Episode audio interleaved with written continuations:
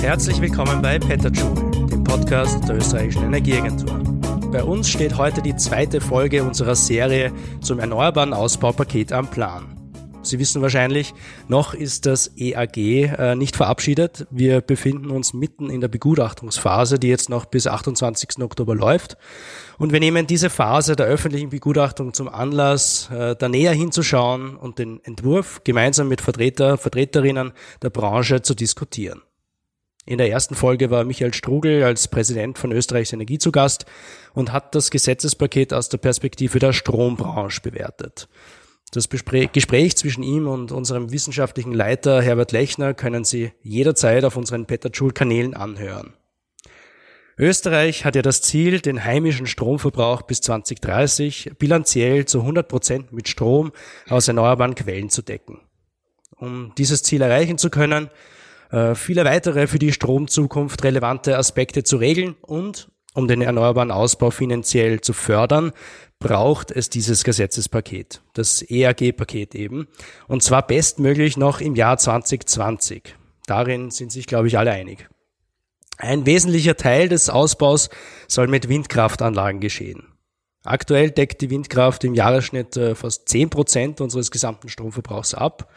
Dieser Anteil wird massiv steigen, denn äh, mehr als ein Drittel äh, der Zuwächse insgesamt 27 Terawattstunden. Ähm, bei der Stro erneuerbaren Stromerzeugung in den nächsten zehn Jahren soll durch Windkraftanlagen kommen. Insgesamt sollen wir 2030 um 10 Terawattstunden mehr an Strom aus Windkraft erzeugen können als noch 2020. Aktuell sind es um die 7 Terawattstunden, da wären wir 2030 also bei 17. Und genau darum geht's heute bei dieser Folge von Petterjoule. Wir beleuchten den Entwurf des erneuerbaren Ausbaupakets aus der Perspektive der Windkraft. Mein Name ist Christoph Dollner-Gruber und ich halte mich heute eher zurück. Äh, diskutieren werden hauptsächlich mein Energieagenturkollege Günter Pauritsch und unser Gast Stefan Meudel, der Geschäftsführer der Interessengemeinschaft Windkraft Österreich, kurz IG Windkraft. Herzlich willkommen bei Petterjoule. Ja, einen schönen guten Tag. Herzlich willkommen. Günther, ähm, was sollen unsere Hörerinnen und Hörer über dich wissen? Kannst du dich bitte kurz vorstellen? Ja, ich, ich leite hier in der österreichischen Energieagentur einen Bereich, der nennt sich Energiewirtschaft und Infrastruktur. Und in diesem Bereich beschäftigen wir uns eben mit den verschiedensten Aspekten der Energiezukunft, insbesondere natürlich auch mit der Weiterentwicklung des Stromsystems, weshalb halt die Rahmenbedingungen, die das Erneuerbaren Ausbaugesetz bieten wird, um dieses 100 Prozent erneuerbarer Stromziel bis in 2030 zu erreichen, auch für uns von ganz besonderem Interesse ist. Hallo Günther, herzlichen Dank äh, fürs Kommen. Herr Meudel, äh, darf ich bitte auch Sie bitten, dass Sie sich unseren Hörern und Hörerinnen kurz vorstellen? Ja, ich bin Stefan Meudel, bin weder Jurist noch Techniker, sondern Biologe, also Naturwissenschaftler von der Ausbildung her bin seit 2010 Geschäftsführer der IG Windkraft, die ja eine Interessensvertretung der Windbranche in Österreich ist. Bei uns sind 95 Prozent der in Österreich errichteten Windkraftleistung Mitglied und auch darüber hinaus nicht nur die Betreiber von Windrädern, sondern führende Firmen, von Herstellern über Dienstleistungsunternehmen, die die Windräder planen, Kranfirmen oder eben Technik liefernde Firmen, die wir ja Gott sei Dank in Österreich auch mit ganz tollen Weltmarktführern haben. Und darüber hinaus sind auch Personenmitglieder erwünscht. Wir sind über 2000 Mitglieder insgesamt und 350 davon sind Firmenmitglieder bei der IGW. Perfekt, vielen Dank. Äh, herzlich willkommen nochmal. Äh, danke fürs Kommen. Ja, bei zwei so Experten steht äh, einer guten Diskussion ja nichts mehr im Wege. Ich klinge mich jetzt aus. Äh, Günther, du hast das Mikrofon. Bitte schieß los. Ja, der Entwurf des EAG liegt vor uns. Äh, wir sehen darin, dass große Zielsetzungen angegangen werden.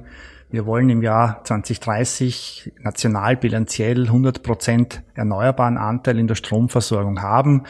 Dazu ist vorgesehen, die Stromerzeugung aus erneuerbaren Energieträgern im Ausmaß von 27 Terawattstunden auszubauen.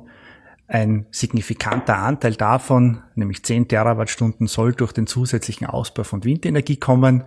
Das heißt, auf den ersten Blick schaut das Ganze ja ganz toll aus und äh, man könnte jetzt meinen, da ist jetzt alles auf Kurs und alles ist geklärt, dass in Richtung Zielerreichung geht. Die Frage, die sich natürlich jetzt stellt, ist, gibt es in diesem Entwurf des ERG Punkte, die man näher beleuchten muss und die vielleicht auch darauf hindeuten, dass man vielleicht noch gewisse Adaptionen durchführen muss oder dass Unklarheiten bestehen äh, für die einzelnen Energieträger. Und die Frage an den Stefan Meudel, wie schaut es denn da für die Windkraft konkret aus aus der Sicht der Branche? Grundsätzlich muss man sagen, äh, dass es sehr positiv ist. Wir haben ja die Situation, dass seit 2015 jeder Minister oder manchmal auch der Bundespräsident sogar bei jeder UNO-Klimakonferenz das 100 Prozent Erneuerbaren äh, aus erneuerbaren Energien äh, für den Strom im Jahr 2030 als Zielsetzung proklamiert hat.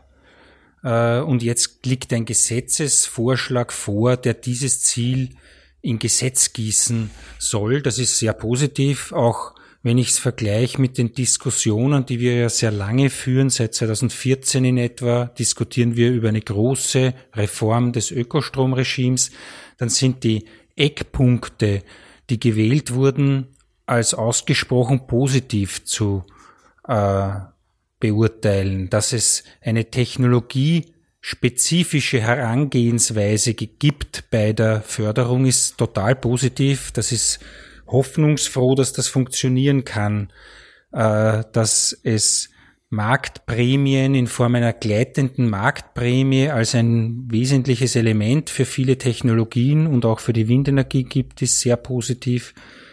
Äh,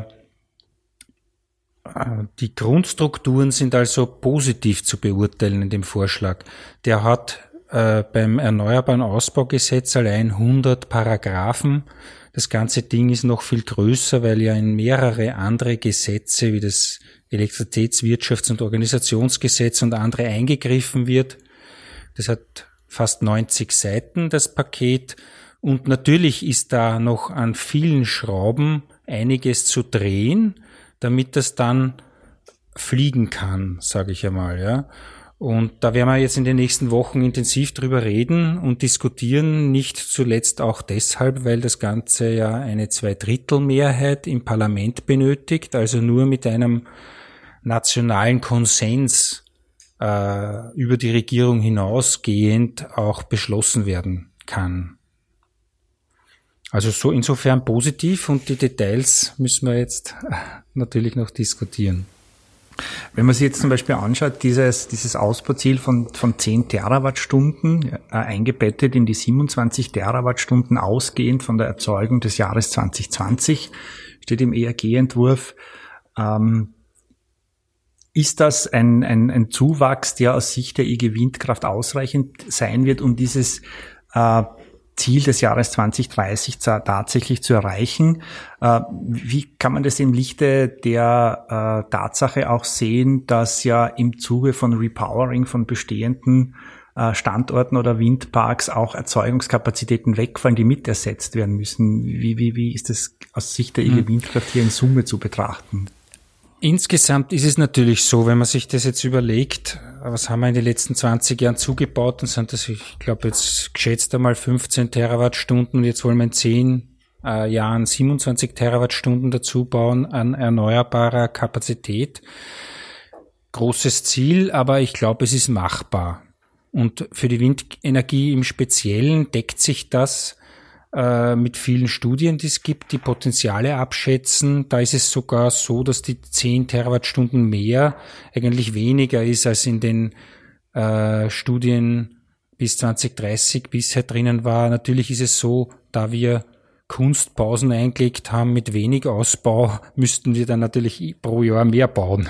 Jetzt, das ist die Schwierigkeit vielleicht in der Umsetzung, aber das äh, ist alles hoffnungsfroh die Zielsetzungen, die aus dem Regierungsprogramm ja kommen, äh, mit den 10 Terawattstunden beim Wind und den 27 Terawattstunden für alle Energieformen sind ja sehr abgeleitet aus Potenzialstudien, die wir die letzten Jahre hatten, also die Stromzukunft 2030 von der TU und andere. Die haben am Umweltbundesamt gibt's Studien, äh, die vielleicht in den einzelnen Technologien leichte Unterschiede, aber im Endeffekt sind das die Größenordnungen. Und beim, bei Windenergie eine Steigerung um 10 Terawattstunden über das jetzige Niveau ist schon eine richtige Sache. Das einzige ist, mit den 400 Megawatt, die das Gesetz dann zur Verfügung stellen soll, äh, pro Jahr, wird das nicht erreicht, weil der äh, Anteil der Windenergie, die wir heute haben, natürlich ein Alter hat. Und jetzt ist so, Wasserkraftwerke haben eine ziemlich lange Lebensdauer, die Dämme sehr lang, die elektrischen Anlagen auch einige Jahrzehnte. Windenergie ist so, dass das ja vor 20, 25 Jahren waren das ja die Prototypen, mit denen wir angefangen haben. Da hat man immer gesagt, die werden so 20 Jahre halten. Deswegen brauchen wir auch nach 20 Jahren eine neue Bewilligung oder eine Verlängerung der Betriebsbewilligung. Äh, Üblicherweise rechnet man eben mit 20 Jahren, das sieht man auch, und die müssen wir ersetzen. Jetzt sind es fast 1000 MW, die in der Periode 2020 bis 2030 in dieses Alter kommen. Äh, je nachdem, wie äh, lange die Anlagen im Durchschnitt betrieben werden können, müssen wir also rund zwei Terawattstunden aus Kapazität, die wir derzeit in bestehenden Windparks haben, ersetzen. Das heißt, wir müssen 12 Terawattstunden zubauen, damit wir 10 Terawattstunden Steigerung erreichen können. Das bedeutet eben, dass wir 500 Megawatt Leistung in ungefähr 120 Anlagen pro Jahr errichten müssen. Das wird sich natürlich ändern, weil Jetzt ist es eine gewisse Größe und man sieht ja, dass die Leistung pro Anlage immer steigt. Am Ende des, der Periode wird es weniger sein. Wir haben im Vergleich dazu äh, 2014 140 Anlagen gebaut. Wir hatten sogar in der Vergangenheit einmal viel mehr, also über 150 Anlagen im Jahr gebaut. Natürlich waren die viel kleiner. Und das ist ja der Vorteil. Wir müssen weniger anzahlmäßig errichten, weil diese deutlich ertragsreicher und äh, leistungsstärker sind. Aber machbar ist das sicher. Es ist halt so, dass man halt äh, jetzt über zehn Jahre eine wirkliche Kontinuität in den Ausbau hineinbekommen muss, die ja in der Vergangenheit in Österreich nicht immer gegeben war. Da hat es ja dann auch zwischendurch Jahre gegeben mit wenig oder mhm. gar keinen Windkraftausbau. Ähm, und wenn wir uns jetzt einmal anschauen, wo die, die Windkraftkapazitäten, die wir heute haben, in Österreich konzentriert sind, da sehen wir ganz eindeutig, dass halt die besten Standorte in den ersten Ausbaujahren genutzt wurden und wo auch weitergebaut wird. Das heißt, wir haben hier im, im niederösterreichischen Raum und im burgenländischen Raum relativ hohe installierte Leistungen. Dort wird auch weiter ausgebaut. Dort wird auch Repowering betrieben werden. Wenn man jetzt diesen, diesen Ausbaubedarf von den 400 oder 500 Megawatt pro Jahr bis 2030 sich vor Augen führt, dann wird es ja wahrscheinlich auch notwendig sein, Regionen äh, für die Windkraft äh, zu nutzen oder vielleicht sogar in Bundesländern Windkraft zu bauen, die bisher sehr zurückhaltend waren oder ihre Potenziale nicht nutzen wollten oder der Meinung waren, keine Potenziale zu haben. Ähm, wie sieht man das aus der Perspektive der, der IG Windkraft im Hinblick auf äh, eine, eine Nutzung zusätzlicher Flächen äh, und Regionen, um die Windkraft in Österreich weiter auszubreiten, als es geografisch bisher der Fall war? Ähm, es ist so, dass die Windkraftentwicklung der letzten Jahre äh, aufgrund der Stop-and-Go-Politik äh, des Ökostromgesetzes eben immer diese Einbrüche des Ausbaus hatte. Es sind weniger die Einbrüche der Bewilligungen als die Einbrüche des, äh, der, der Förderstruktur gewesen. Wir haben ja erst unlängst wieder äh, voriges Jahr wo wir nur diese Beamtenregierung hatten, aber ein funktionierendes Parlament diese Gelegenheit genutzt und die mit der kleinen Novelle 2019 über 300 Anlagen äh, jetzt mit Verträgen äh, versorgen können über das über die Gesetzesnovelle, die jetzt in den nächsten vier Jahren errichtet werden. Ja, das sind ja doch enorme Mengen, äh, die jetzt kommen werden äh, und die aber äh, teilweise in den Jahren 2015 und 2016 bewilligt wurden. Also wir haben jetzt fünf Jahre Kunstpause eingelegt und jetzt dürfen wir es endlich bauen. Das zeigt, dass wir das sicher nicht in Zukunft machen können, wenn wir Klimaschutz ernst nehmen. Und äh, wegen der Verteilung klarerweise ist es so, das Ökostromgesetz hat bisher seit 2002 immer den Grundsatz festgeschrieben, es sollen nur die besten Standorte, die besten äh, äh, Projekte finanziert werden. Das ist eine ungewöhnliche Herangehensweise, weil fast alle Länder in Europa oder sehr viele wie Deutschland, Frankreich und andere haben Differenzierungselemente. Etwas, was wir ja bei anderen Technologien immer schon kennen. Also Biomasse, Wasserkraft, das ist alles nach Größe und irgendwas differenziert. Bei Windenergie haben wir jetzt 20 Jahre lang immer nur einen einzigen Tarif für alle gehabt. Das ist ein nicht brauchbares System, weil es volkswirtschaftlich nicht die besten Ergebnisse liefert.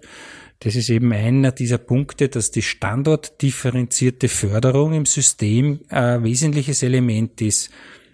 Und die Verbreiterung hängt aber eben einerseits von diesem Förder Mechanismus ab und dann ganz wesentlich von der Energiepolitik und der daraus abgeleiteten Landespolitik, also von der Zielsetzung im Bundesland, von der Raumplanung, Naturschutz äh, und anderen Gesetzen, die für die Bewilligung ganz fundamental sind. Die sind alle landesgesetzlich geregelt. Und Niederösterreich und das Burgenland hat Superwindenergie Verhältnisse. Die Steiermark hat ja, wie man sehen kann, auch auf den Bergen tolle Windverhältnisse, aber es ist nicht so, dass die anderen Bundesländer, die heute keine Windräder noch haben oder fast keine, schl nur schlechte Standorte hätten. Da fehlt es an dem Rahmen, um das möglich zu machen und von der Größenordnung bin ich überzeugt davon, dass im Jahr 2030 ja, da wird ungefähr so viel Leistung, wie jetzt im Burgenland steht, in den Bundesländern stehen, die wir derzeit noch mit ganz wenig Windkraft oder keiner Windkraft sehen. Wenn man sich versucht, das ein bisschen vor Augen zu führen, dieses 27 Terawattstunden Ausbauziel, was das generell äh, an Infrastrukturausbau erfordern wird, jetzt einerseits im Erzeugungsbereich, aber auch äh, im, im Bereich der Stromnetze, dann wird es etwas sein, wo ich immer sage, das wird man im Landschaftsbild sehen, egal wo man sich in Österreich bewegen wird. Und dafür ist es natürlich auch notwendig, ein hohes Maß an, an, an Commitment und Akzeptanz in der Bevölkerung zu erwirken. Äh, das ist bei vielen Technologien der Fall. Windkraft ist generell, glaube ich, sehr positiv gesehen in der Bevölkerung, aber sobald dann irgendwelche Infrastrukturprojekte gebaut werden im sagen wir so, im Nahbereich von, von Ortschaften oder wo Leute wohnen, da nimmt halt oft die Akzeptanz dann auch gewaltig ab. Welche Schritte wären in Ihrer Meinung nach notwendig, um diese Gesamtakzeptanz in der Bevölkerung zu erzeugen, die notwendig ist, um dieses Gesamtziel bis 2030 erreichen zu können? Wesentlich ist aus meiner Sicht, dass das immer so abstrakt ist. Wir haben Pariser Klimaabkommen, zu dem sich alle bekennen. Jeder ist für den Klimaschutz. Vor einem Jahr haben wir den Klimanotstand im Parlament in weiß Gott wie viel äh, Ländern und Kommunen beschlossen. Aber was heißt das?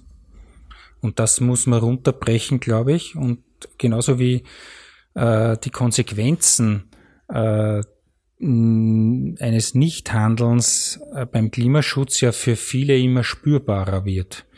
Und das, glaube ich, äh, macht viele nachdenklich. Deshalb, glaube ich, der größte Pro Problembereich ist unsere Politik äh, und weniger die Bevölkerung. Das sieht man ja auch in den Meinungsumfragen. Wir haben ja, ob das jetzt Windenergie ist oder andere Bereiche, wir haben eine, eine hohe Zustimmung, eine allgemeine. Wir haben eine äh, hohe Zahlungsbereitschaft für Ökostromkosten zum Beispiel, obwohl das immer heiß und kämpftes Thema ist.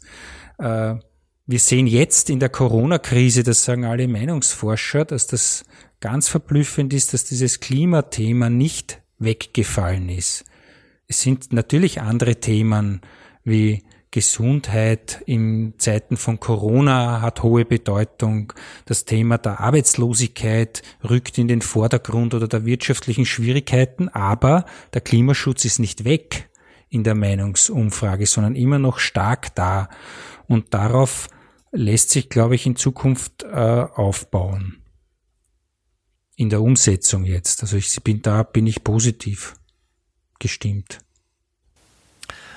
Wenn wir von der Umsetzung reden, da gibt es ja jetzt im, im, im Entwurf des ERG auch die Möglichkeit dieser Bildung von erneuerbaren Energiegemeinschaften, die ja eigentlich auch ein, ein, ein, ein Vehikel sein können, um äh, verschiedenste Verbraucher, Prosumer, Erzeuger zusammenzuschließen mhm. äh, und, und auch eine Art Bürgerbeteiligung im größeren Stil ermöglichen werden. Äh, die Regelungen, die dafür vorgesehen sind, dass es hier Lokal- und Regionalbereiche geben wird mit gewissen Vergünstigungen in Form von Orts- oder Lokaltarifen oder auch verschiedene Befreiungen von von Steuern und Abgaben für die Teilnehmer an solchen erneuerbaren Energiegemeinschaften, die von ihrer Grundausrichtung aber eben nicht gewinnorientiert sind. Welche Chancen für die Mitwirkung von, von Windkraftanlagen oder Erzeugern von, von Windenergie in solchen erneuerbaren Energiegemeinschaften sehen Sie denn? Äh, ja, diese Energiegemeinschaften, erneuerbaren Energiegemeinschaften sind ja über die Richtlinien der EU, äh, die ja 2018 entverhandelt wurden, jetzt reingekommen. Sehr viel stärker dadurch, dass das in einigen europäischen Ländern ja schon probiert wird. In Österreich gibt es ja da nur minimale Ansätze bisher. Das ein, Einzige, was bisher gegeben hat, war im ELWOG diese Gemeinschaftsanlagen für PV auf Mehrfamiliendächern, die äh, nicht sehr geflogen sind, sage ich mal, weil das ist ja eine überschaubare Anzahl, die da gekommen ist. Äh, in Österreich ist die Diskussion anders als in anderen Ländern sehr stark fokussiert auf diese Frage der Netzebenen und der Kostenentlastung im Netz durch regionale Nutzung. Das ist ja eigentlich vom Text der Richtlinie und der europäischen Debatte gar nicht der Fokus gewesen. Das ist eine rein österreichisch konzentrierte Diskussion eigentlich weil der Hauptfokus der europäischen Überlegung ist, etwas zu schaffen, das den erneuerbaren Ausbau deutlich voranbringt, indem ich die Menschen direkt da involviere in Form von äh, Nutzungsmöglichkeit des Stroms und der Erzeugung. Äh, positiv ist das, weil das ja in Österreich jetzt wieder mit den Netzebenen diskutiert wird, dass das jetzt bis zur ähm, Netzebene 4 äh, Mittelspannungsebene Anbindung äh, möglich ist. Das ermöglicht ja, weil die Windkraft ist in der äh, vierten und fünften Ebene drinnen, äh, auch integrierbar wäre, rein von der Theorie. Ähm, wo ich noch Schwierigkeiten sehe, ist natürlich ist das die Intention, dass das nicht äh, hauptwirtschaftliche Geschäftszweig mit Gewinnabsicht sein soll.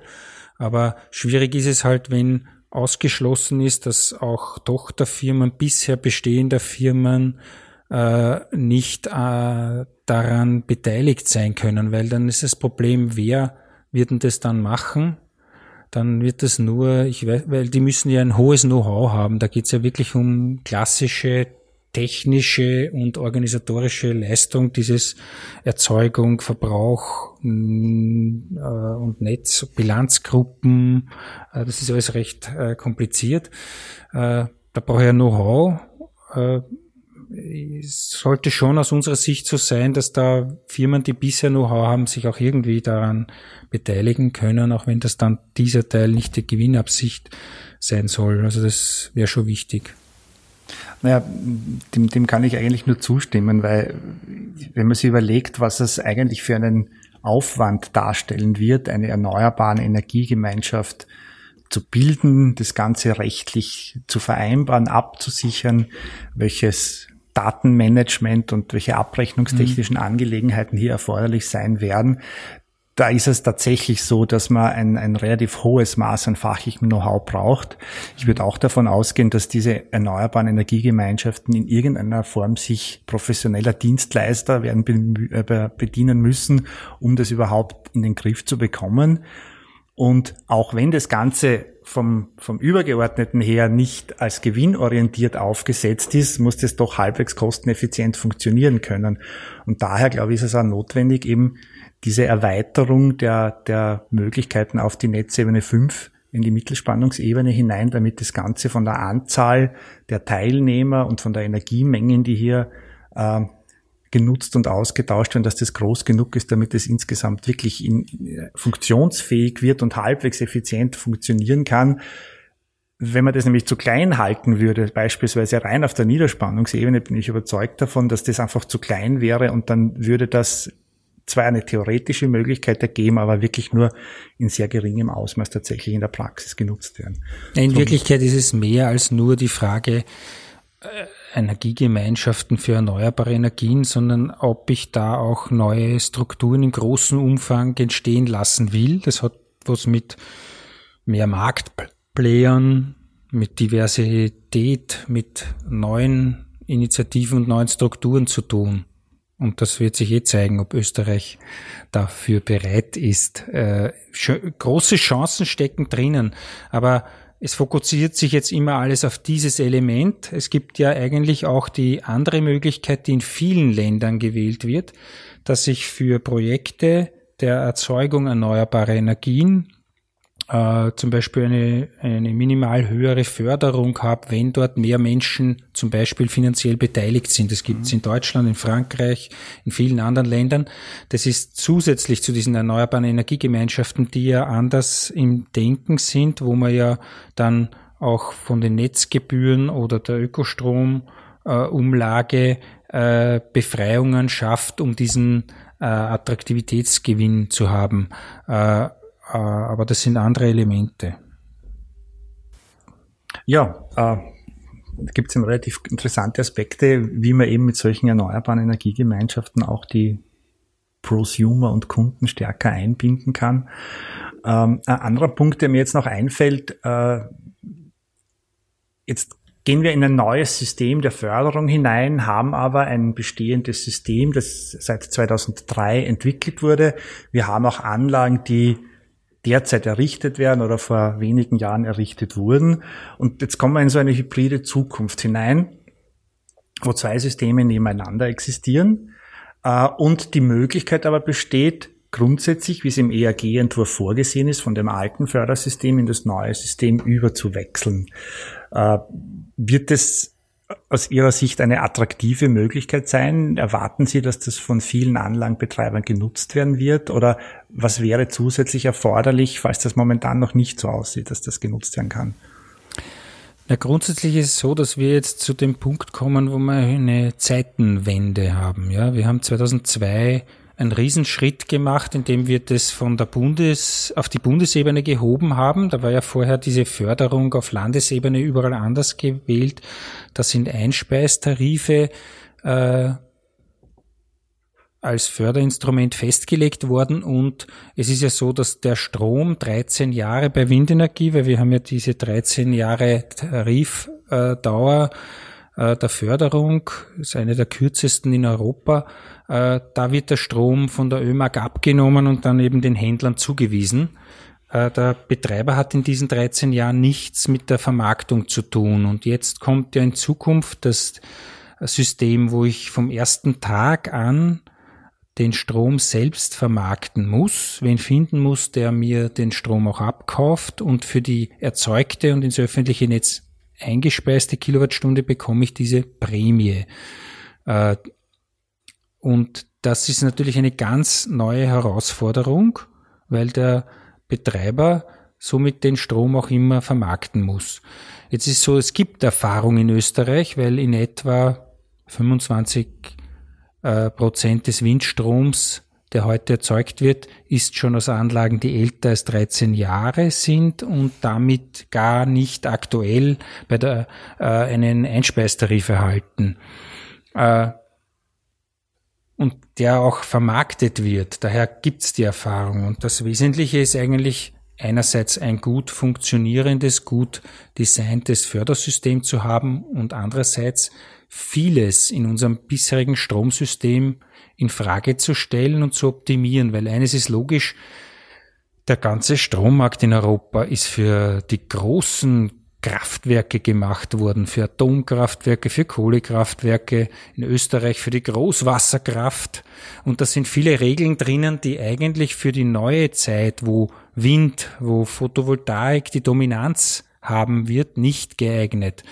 Und das Alte wehrt sich immer, wenn was Neues kommt, das ist eh klar. Aber das Schlimmste ist immer, wenn das Neue nicht geboren werden kann. Das ist ein Satz von Hans Kronberger, der äh, das immer recht gut ausgeführt hat. Und deshalb meine ich ja, wir müssen bei der, äh, ob das jetzt die Ausgleichsenergieverrechnung ist, ob wir die Stromhandelsplätze äh, äh, sehen, da muss unheimlich viel verändert werden, um das in Richtung äh, volatile Erneuerbare zu gestalten. Es muss auch mehr in der Vernetzung der Sektoren, wie das so immer heißt, in der Sektorkoppelung, also einfach, wenn das jetzt in Richtung E-Mobilität, in den Verkehrssektor geht, wenn das in Richtung Gebäudebereich geht, äh, da, da braucht's gute Systeme, dass das äh, auch funktionieren kann. Das ist die große Herausforderung abseits dieser Diskussion übers ERG. Da sehe ich auch viel Änderungsbedarf und das wird aber mitbestimmen, weil ja alle vom ersten Tag an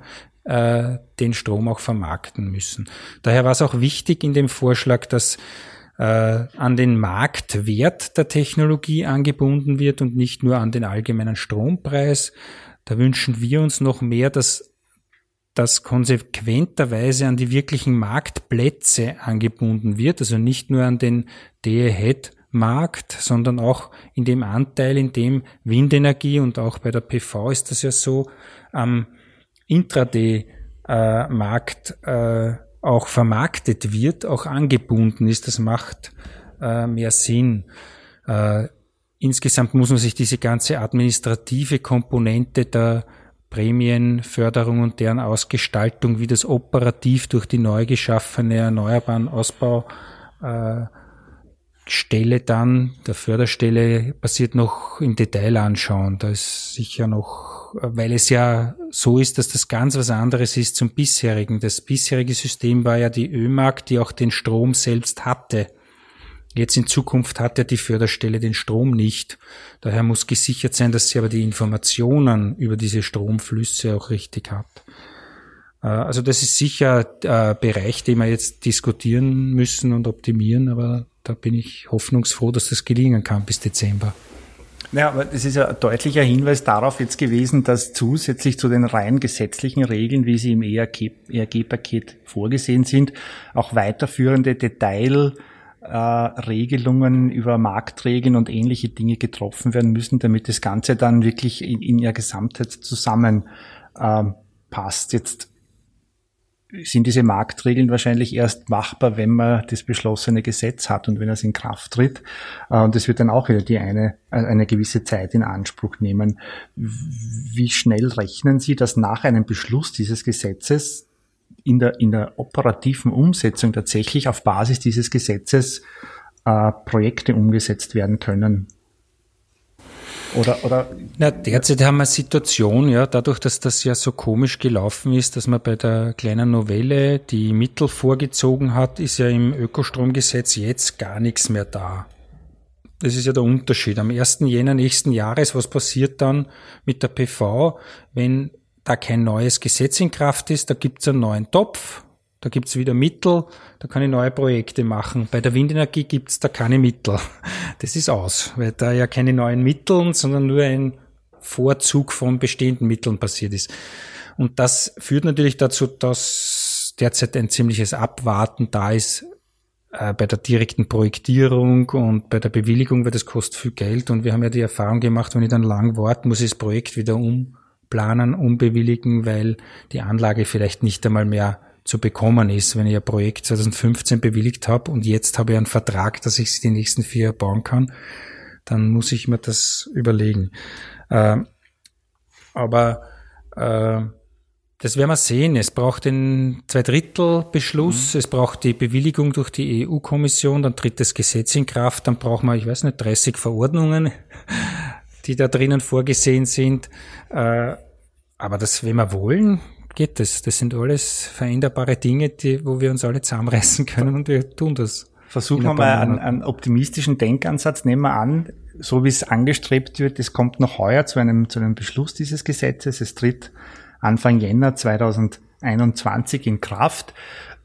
Wie lang dauert es dann, bis wir sagen können, die ersten Windparks auf Basis dieses neuen Systems gehen in Betrieb? Wie, wie, wie naja, welche Vorlaufzeit haben wir nachher noch? Naja, das ist ja ganz logisch. Also wenn ich dann eine Verordnung, kommt darauf an, wer wann eine Verordnung schon erarbeitet und die auch zeitgleich äh, äh, kommt, dann ist ein paar Monate Verzug wahrscheinlich die operativen Verordnungen da.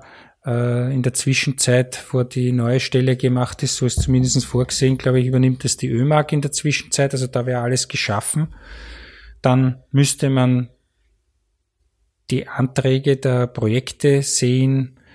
Ein paar sind im Bewilligungsverfahren, die werden schnell abwickelbar sein und dann gibt es eine Richtungsfrist von, wird man noch sehen, zwei Jahren. Also es dauert schon zwei, drei Jahre, bis man dann die Windparks auch sieht, die aus diesem neuen System kommen. Das war aber für alle, glaube ich, klar.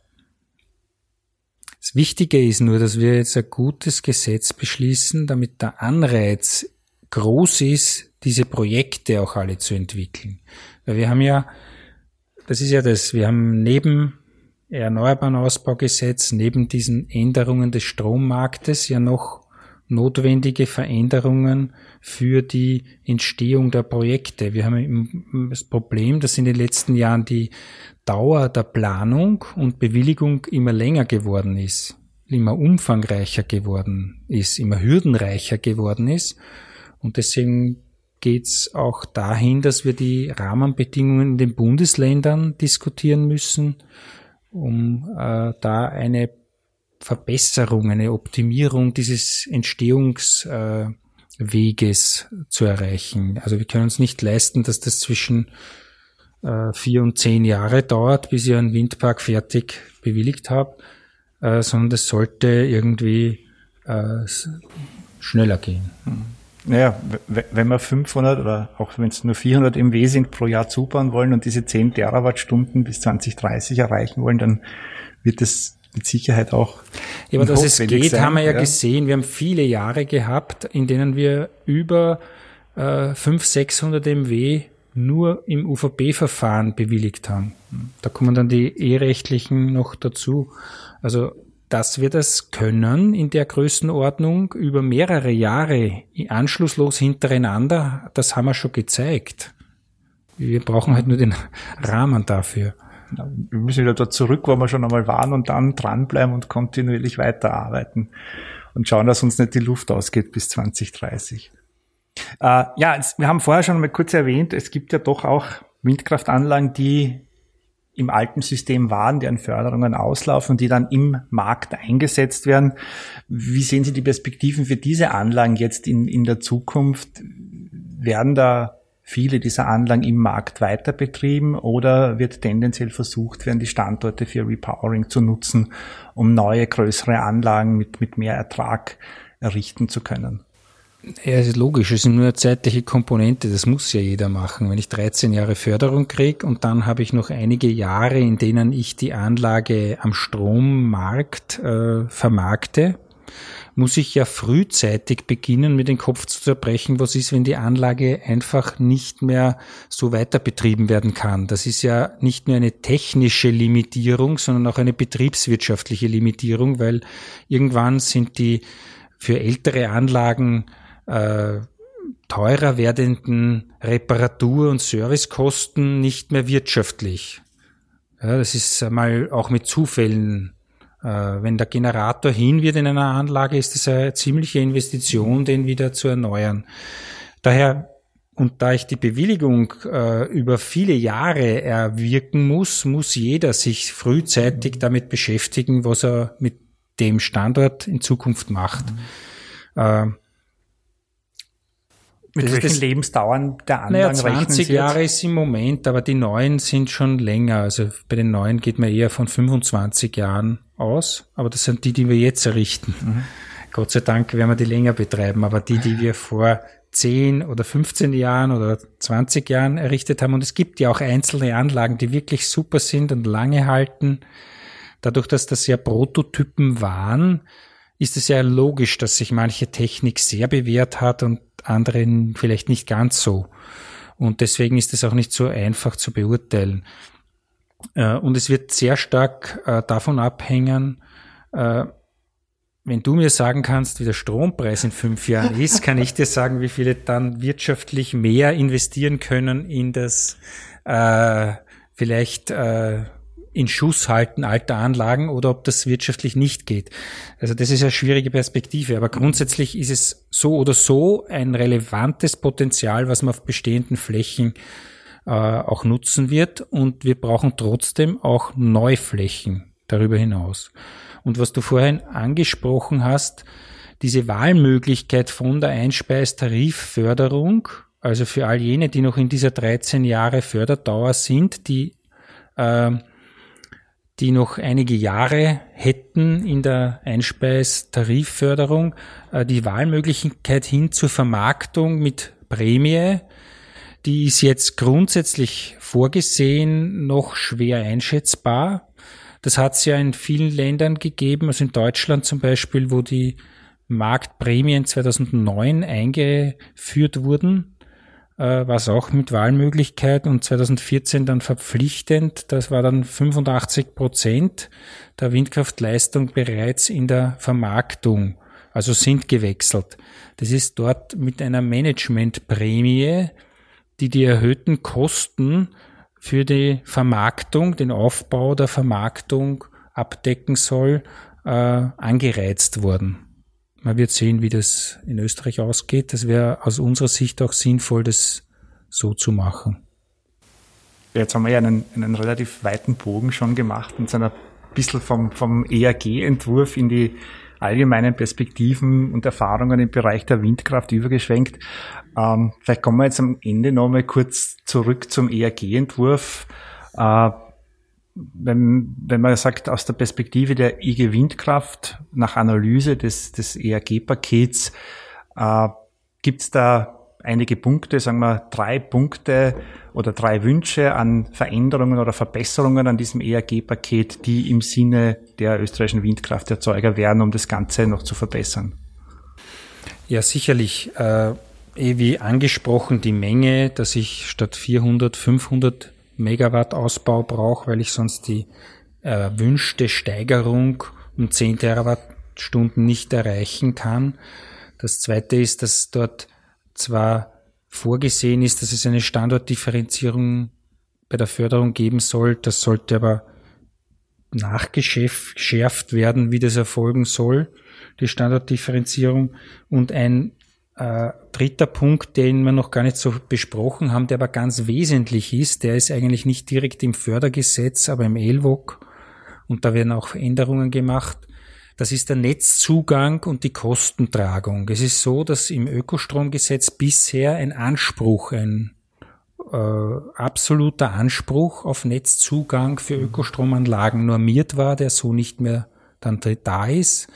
Und es ist ganz wichtig, dass erneuerbare Energieanlagen äh, einen Anspruch auf Netzzugang haben, dass sie einen Zeitplan haben und die Netzbetreiber auch irgendwie einen Zeitplan angeben müssen. Es muss irgendwie eine Mindestfrist geben, innerhalb derer ich ans Netz kommen muss. Und es muss eine Regelung für eine faire Kostentragung geben, weil es da in der Vergangenheit äh, gesetzlich das so nicht gegeben hat und teilweise bei der Windenergie die, die, die Vereinbarung von Kostenbeiträgen üblich war, bei anderen Technologien nicht. Ganz verstanden habe ich das eh noch nie, ja, dass wir in Ostösterreich viel zahlen fürs Netz und im Westen für die, die Wasserkraft das nicht tut. Das wäre eben notwendig, um ein Level Playing Field, was so oft äh, erwünscht wird, dass man das auch wirklich umsetzt. Das ist ganz wichtig und ist noch ein Punkt, der uns wenn das nicht geregelt wird, wahrscheinlich behindern wird, dass die Projekte auch wirklich kommen.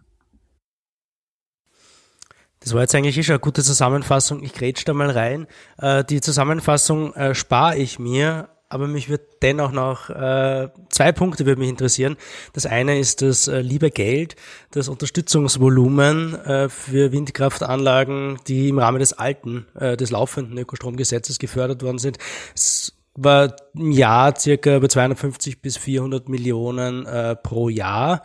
Ähm, die Mittel aus dem ERG-Fördersystem sind im Durchschnitt der letzten drei Jahre dann limitiert mit einer Milliarde pro Jahr. Wenn man das runterbricht auf den Anteil der Windkraft, die ausgebaut werden muss, äh, sind das circa 370 Millionen pro Jahr.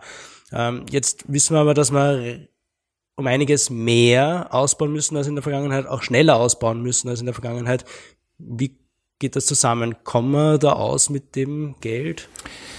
Ich weiß, dass alle immer über das Geld reden da, aber da ich ja fest überzeugt bin, und da gibt es ja einige Studien, dass die Nutzen die Kosten weit überschreiten. Sie brauchen sich nur überlegen, wenn ich 500, 600 Millionen Euro in Windenergieanlagen und den Netzausbau investiere, was wir die letzten Jahre oftmals bei starkem Ausbau gemacht haben, dann verursacht das enorme Rückflüsse beim Bundeshaushalt. Das zahlt zwar der Energiekonsument, aber der Finanzminister freut sich über Umsatzsteuer und sonstige Steuern und Abgaben. Äh, und das, da gibt's ja eh ein paar Studien. Deshalb ist es viel zu kurz gegriffen, immer nur über die Kosten zu reden. Diese Schwankung, die Sie ange gesprochen haben, hängt sehr stark am Strompreis. Also wenn der Strompreis hoch ist, dann sind die Förderkosten gering. Das macht bei uns beim Wind, weil wir ja sehr kompetitiv sind. Wir sind ja bei der Neuerrichtung schon die günstigsten in Europa, konkurrieren aber mit alten, die da sind, also mit Atomkraft, mit Kohle, die noch viel mehr an Förderung erhält. Äh, und die Kosten, ja, der Haushaltskunde zahlt laut Ökostrombericht 91 Euro pro Jahr. Das sind, ich weiß nicht, siebeneinhalb Euro pro Woche. Jetzt äh, wird es wahrscheinlich heuer so sein, dass der Durchschnittshaushalt, das ist ja dann, der Haushalt hat 2,2 Einwohner, ja, der Durchschnittshaushalt wird wahrscheinlich für Corona-Masken heuer mehr Geld ausgeben als für die Ökostromförderung und trotzdem diskutieren wir über Deckelungen.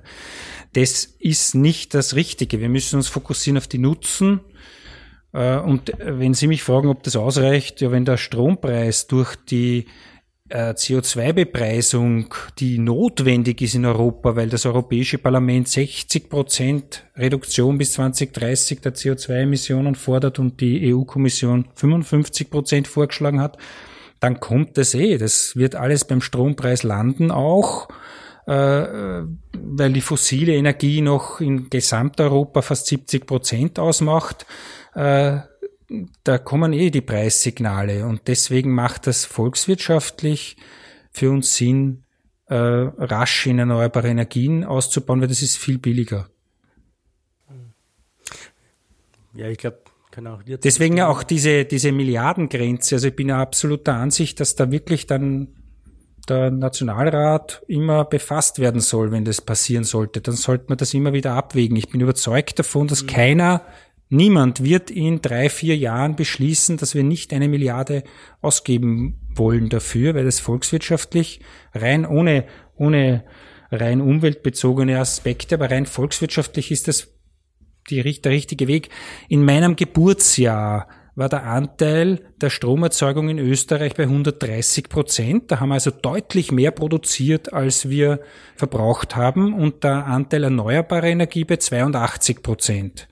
Also unsere Väter und Großväter haben einen Weg gewählt, den wir ab 2000 geändert haben, weil seitdem sind wir importabhängig und seitdem ist der äh, Anteil erneuerbarer Energie eigentlich ungefähr bei 70 Prozent mhm. herumgeschwankt. Ja, also was lernen wir? Der Ausbau erneuerbarer Stromerzeugung ist auf jeden Fall ein wichtiger Schlüssel, um äh, auch diese Klimaneutralität 2040 zu erreichen. Da müssen wir vorankommen, müssen wir schnell vorankommen. Äh, alles andere können wir uns äh, schlicht nicht leisten. Ähm, ja, wenn es keine Gegenstimmen gibt, dann würde ich sagen, wir verlassen das Terrain des erneuerbaren Ausbaupakets wieder. Danke für die äh, Diskussion, für die ähm, den Meinungsaustausch und wir kommen zu unserer nächsten Rubrik, dem Petajoule Fundstück.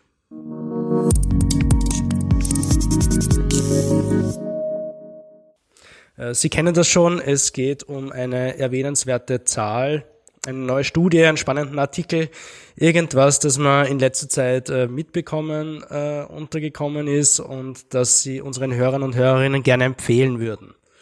Herr Meudel, haben Sie uns da was mitgebracht? Äh, das, was mir in den letzten Tagen äh, am meisten durch den Kopf gegangen ist, was irgendwie auch mit dem Energiethema zu tun hat, äh, war eine Präsentation einer Studie, die, die im Auftrag des schwedischen Windverbandes erstellt wurde, äh, die vom DNVGL, äh, einem norwegischen Institut gemacht wurde, die äh, übersetzt so ungefähr Kosten für die Behandlung des Stromproblems äh, heißt. Und der Fokus war eigentlich zu überlegen, wie geht denn das 100% Erneuerbare, die haben eine ähnliche Diskussion wie wir, äh, wie leisten wir das? Und weil dort ähnlich wie bei uns die Diskussion der letzten Jahre sehr, sehr stark darin fokussiert war, was machen wir, wenn im Winter zu wenig Erneuerbare da ist, obwohl die Windenergie im Winter die Haupterzeugung hat und da könnte man mit mehr Windenergieausbau viel leisten. Aber trotzdem gibt es ja auch äh, einzelne Tage mit geringer Winderzeugung, äh, obwohl gerade das Jahr 19 zeigt, dass das nie der Fall war. Wir haben keinen einzigen Tag mit Null gehabt. Ja. Und der Top-Tag äh, der Windkraft war ja auch jetzt Februar. vor kurzem war es 40 Prozent überschritten. Ja, ja, ja, also das ist ja ganz logisch. Aber der Fokus muss in Zukunft, weil das ist äh, das Ergebnis der Studie ist mehr oder weniger, das ist beherrschbar. Da ist viel zu machen, viel zu investieren, viel in Netze, viele, viel in Speichertechnologien, auch in Wasserstoff, um Verschub zusammenzubringen. Aber wir müssen auch sehr viel darüber reden, wie wir die hohe Erzeugung nutzen können, die sich ergibt zu den Phasen, wo das Dargebot hoch ist. Und da ist sehr viel Diskussion über äh, Preissignale für die Märkte und wie die gestalten können drinnen. Äh, leider gibt es, glaube ich, die Studie noch gar nicht in Englisch, sondern nur eine schwedische Präsentation. Aber ich hoffe, dass die äh, bald zur Verfügung steht. Die würde ich gerne nach Österreich holen, weil der Fokus der Diskussion, der dort ist, sehr interessant ist. Vor allem die Hauptaussage, es ist billiger, es ist das äh, mit dem System zu 100 Prozent erneuerbar zu machen und die haben die Perspektive bis 2030 und 2040 für Schweden genau durchgerechnet. Die sind der Ansicht, das ist billiger als so wie in Schweden hat ja einen hohen Atomanteil noch und an fossilen. Äh, also die sind der Ansicht, das ist billiger, wenn wir auf 100 Prozent Erneuerbare äh, setzen, als andere Wege zu wählen gerade der Neubau von Atomkraftwerken ist, glaube ich, ein sehr, sehr, eine sehr kostspielige Angelegenheit. Ja, aber Holland äh, diskutiert da trotzdem drüber. Nur ja, weil was teuer ist, heißt das nicht, dass es kommt. Das werden ja auch die, ja. was eine Packsch wird gebaut, nicht weil es besonders billig ist, glaube ich. Mhm. Das Stimmt. Äh, wir werden schauen, wie wir das dann online verfügbar machen. Normalerweise geben wir einen Link äh, zu den Show Notes äh, zu diesem Fundstück. Mal schauen, wie wir das mit dieser schwedischen Präsentation machen. Vielleicht reichen wir dann Link. einfach die englische ja. Studie nach, wenn sie bald mal kommt. Ähm, Günther, wie schaut's bei dir aus? Was willst du unseren Hörerinnen und Hörern denn gerne empfehlen?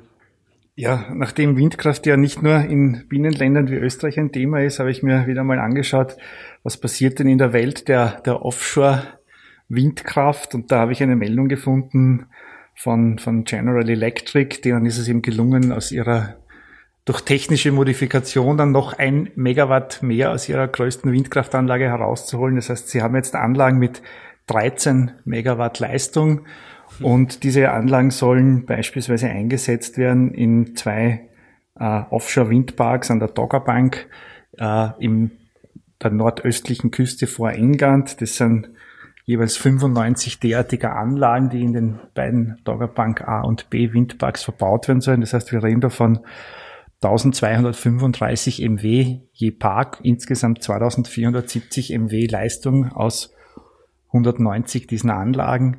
Uh, und das sind schon sehr Wie viel beeindruckend. 10 Terawattstunden wären das dann? Wahrscheinlich mit höheren Volllaststunden. Naja, die, Norden, werden ja. schon an die 4000 Stunden oder mehr zusammenbringen. Das heißt, die reden da schon, da kommen wir schon bald dorthin auf unser Ausbaubedarf bis zum Jahr 2030. Äh, aber da, das werden, da werden voraussichtlich ja wahrscheinlich eh wieder österreichische Firmen auch beteiligt sein. Das sind, das sind Anlagen eben mit, mit 220 Meter Rotordurchmesser, ja. 260 äh, Meter Höhe. Also da, da sieht man schon, was sich da in der Windkraft über die Jahre entwickelt hat und in welche Dimensionen das jetzt schon vorgestoßen ist. Mhm. Ja, weil mit so einem Windpark, ich meine, da, da sind wir jetzt schon in der Diskussion, gerade vorher ist erwähnt worden, der Neubau von Kernkraftwerken, ja, ähm, da kann man sich schon ernsthaft die Frage stellen, kann ein Kernkraftwerk überhaupt mithalten mit solchen Offshore-Windparks. Äh, ja, sie kann auch mit Onshore nicht mithalten. Also, da, ich empfehle jedem den Rechnungshofbericht des äh, Rechnungshofes in UK und seine Aussagen zu Hinkley Point, weil da ist eine der Kritikpunkte, dass man mit Windenergie viel mehr Strom zum selben Geld machen könnte wie mit Hinkley Point. Mhm. Also das ist, glaube ich, äh, eigentlich ist das ja schon ja. gegessen, das Thema. Ja, na, aber es ist ja eben, es gehört nur durchgesetzt. Eben, ja. Ich glaube, du hast ja vorher gesagt, es sind ja nicht die wirtschaftlichen Entscheidungen, die zur Errichtung ja. von Kernkraftwerken führen. Auch im Bereich äh, Offshore-Windkraft passiert ja viel, Floating, Offshore hört man jetzt immer wieder, äh, dass da die ersten Anlagen jetzt auch gebaut werden. Ähm, ja, wo erfährt man sowas? Äh, das ist mein Fundstück. Äh, Bloomberg äh, ist ja bekannt für Wirtschaftsnachrichten aus der ganzen Welt, hat äh, einen sehr, sehr guten Newsletter, den ich gerne empfehlen würde. Er heißt Green Daily und flattert, wie der Name schon sagt, äh, täglich ins Postfach ähm, und enthält aktuelle Neuigkeiten rund um äh, erneuerbare Energie und Klima. Den Link dazu gibt's in äh, den Show Notes. Ja, das war's auch schon wieder mit der heutigen Folge. Ich bedanke mich äh, recht herzlich bei Günter Pauritsch und Stefan Meudel. Vielen Dank fürs Kommen. Ja, herzlichen Dank, Dank, auch. Für, vielen Dank Meudl, für die Einladung. Ja, Herr Meudl, ich wünsche Ihnen alles Gute für die nächsten Monate. Da gibt's äh, jetzt doch noch einiges zu tun. Wie Sie äh, richtig gesagt haben, das ERG ist ja dann nur die halbe Miete. Da gibt's dann natürlich auch noch äh, viele Regelungen in den Ländern beispielsweise, ähm, die äh, potenziell einem, einem beschleunigten Ausbau noch mhm. im Wege stehen können viel Erfolg jedenfalls dabei. Äh, liebe Hörer und Hörerinnen, ich hoffe, Sie haben heute etwas mitnehmen können. Was wir heute auch schon gehört haben, ist, dass wir nicht nur einen Ausbau erneuerbarer Erzeugung brauchen, ähm, sondern dann auch die Infrastruktur Schritt halten muss. Das heißt, die Netze ausgebaut werden müssen. Und genau das nehmen wir uns vor in der nächsten Folge unserer Serie zum Erneuerbaren Ausbaugesetz, äh, nämlich äh, das Paket nach Aspekten, äh, die aus Sicht von Verteilernetzbetreibern relevant sind, äh, zu durchleuchten. Bis dahin äh, würden wir uns sehr freuen, wenn Sie unseren Podcast Peter Joule auf Apple Podcasts, Google Podcasts, Spotify oder Ihren Podcatchern äh, bewerten und uns ein Feedback schicken. Diese Folge wurde produziert von Laura Fanschek, Klaus Kreiger, Christoph äh, Dollner-Gruber. Äh, vielen Dank fürs Zuhören. Bis bald bei Peter Schul, dem Podcast der österreichischen Energie.